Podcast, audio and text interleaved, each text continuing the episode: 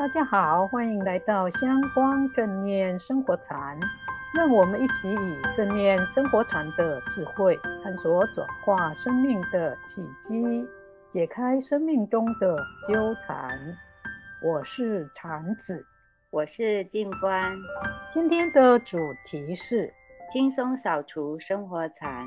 在十天左右，春节就要到了。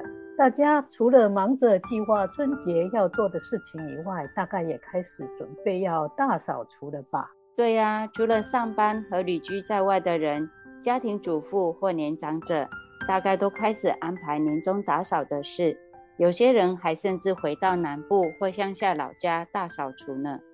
可见年终大扫除是一件大多数的人都避免不了的事。但我们也知道，很多人一想到这一件事，就会觉得害怕和头疼，因为一般人会把它当成一件苦差事。为了帮忙大家解除这一个苦恼，相关正念生活禅这一集会分享我个人最近很受用的一本书。这本书会提供给大家解除畏惧大扫除的观念，以及很具体有效的方法来做大扫除这件事，让您在年终大扫除的时候能够愉快而不烦恼地完成。这真的是目前大多数要年终大扫除的人很需要的一本书。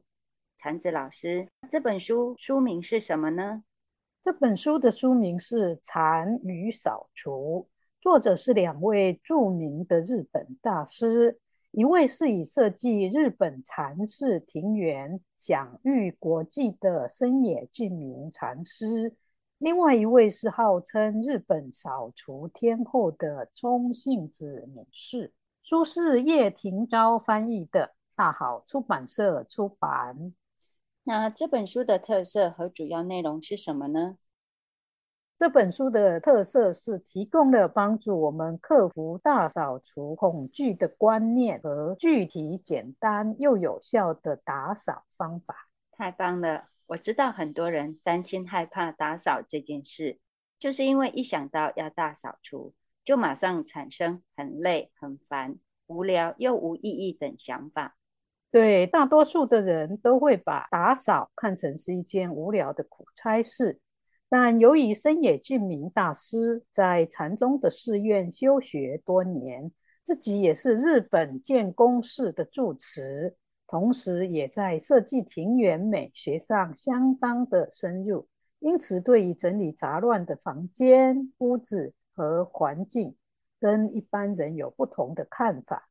他有很深的体验，也有很好的方法。真的，他的体验心法是什么呢？真野俊明大师在他书中的第一章提到，以前他在日本禅寺受训的时候，每天早、中、晚都要做清扫的工作。有时候，即使禅寺的房间已经很干净，一点灰尘都没有，他们还是要打扫。为什么呢？因为打扫对这些禅寺修行的人来说，不只是为了维护环境的清洁，做打扫，更重要的是透过清扫这个工作。来净化和历练自己的心性，因为透过对外在环境的打扫，打扫者也在净化自己心中的杂念和烦恼。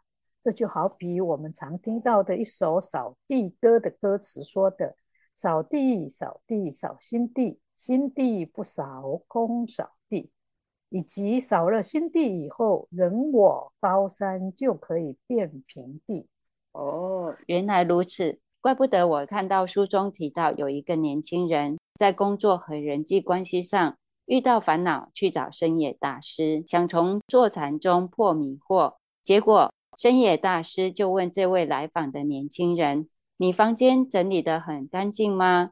这年轻人因不知道深野大师为何会如此问，就一脸茫然地说：“我很少打扫房间，所以房间很乱。”结果出乎我意料之外，深野大师竟对他说：“住在满是杂物的房间里，心情很难平静，反而容易升起各种烦恼，虚妄执迷也容易浮上心头。房间越乱，心中就越会受杂念支配。深野大师因而劝他回去把房间打扫好了再来坐禅。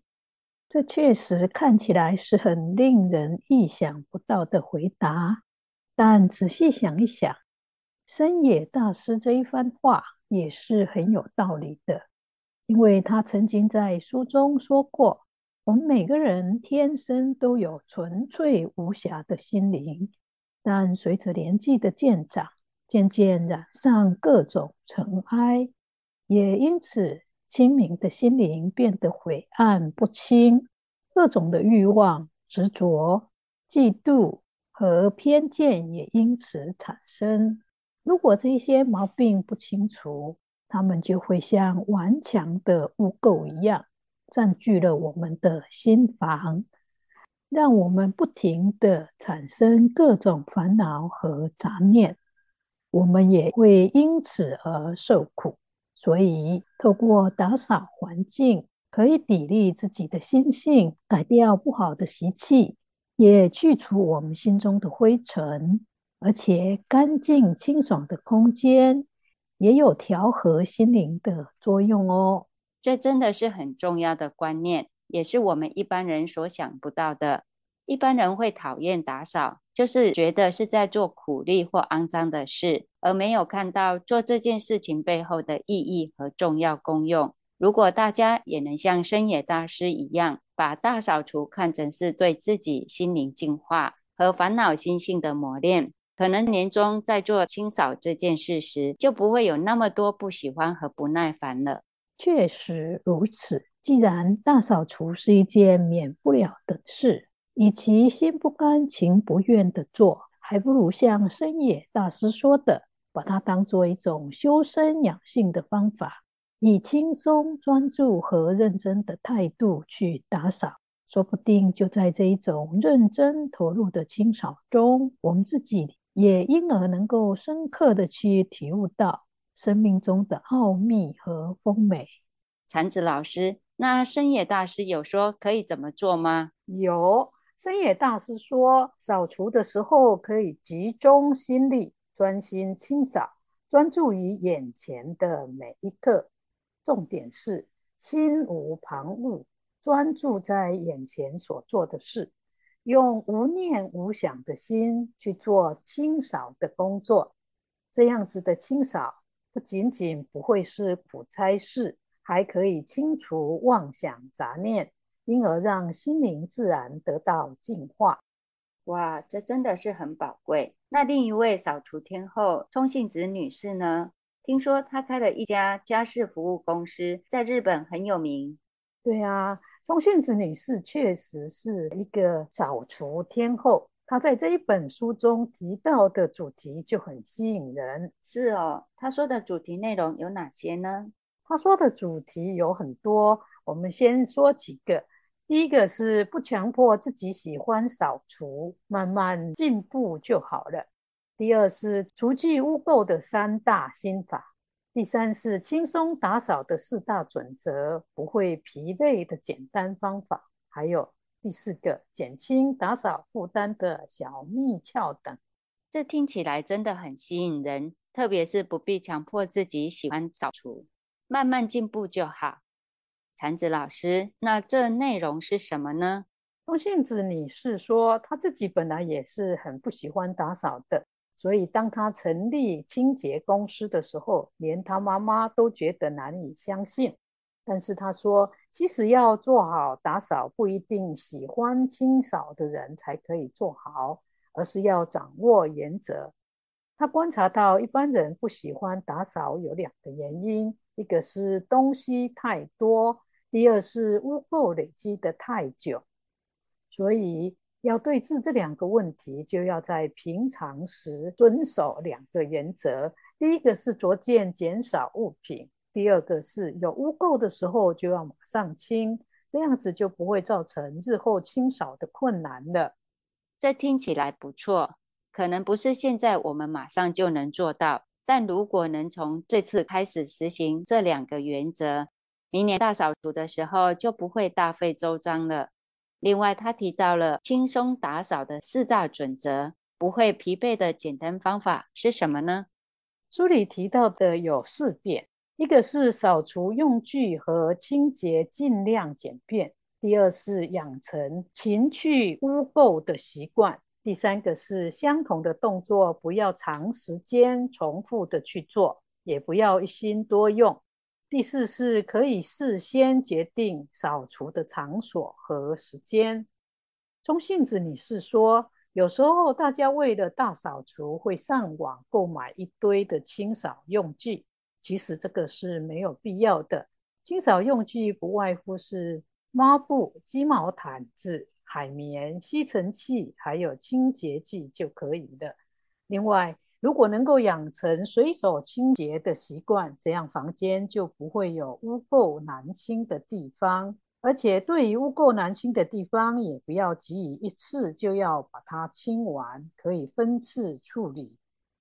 同时，相同动作的清扫工作，不要长时间的做，因为这样很容易累，而且会觉得无聊。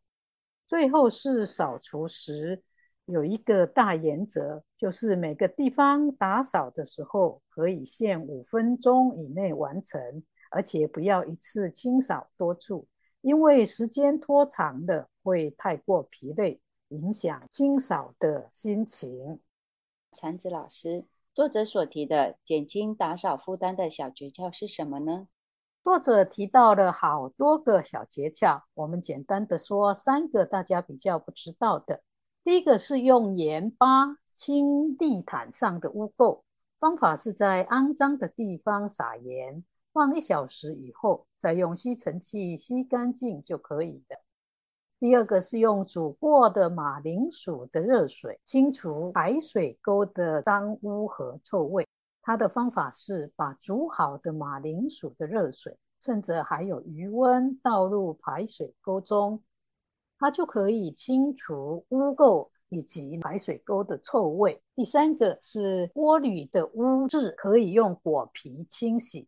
它的方法是把剥下来的苹果、柠檬或橘子皮放入锅中烹煮，果酸就会把铝锅的污渍清掉了。这听起来很有趣，也很实用，下次我也要试试。大家也不妨试试看哦。当然，这本书还有很多精彩的内容，有兴趣的听众朋友也可以去找《禅与清扫》这一本书来看看哦。对呀。刚才听了禅子老师的介绍，我觉得不论是森野大师的把清洁当作是净化身心和修身养性的功夫，或是冲信子女士说的种种轻松打扫、不疲累又有趣的方法，都可以用得上。虽然今年不一定能做到所有的方法，但可以从今年打扫做起，以后每年就会越来越省事了。对，确实是这样子的。所以，希望我们一起从今年开始转化，把清扫看成是苦差事的想法，进而以修身养性和净化身心的想法来看它。这样，大家在年终大扫除的时候就会变得愉快又有成就感哦。我们的节目呢也接近尾声，祝福大家在年终大扫除的时候，除了扫去屋子内外的污垢。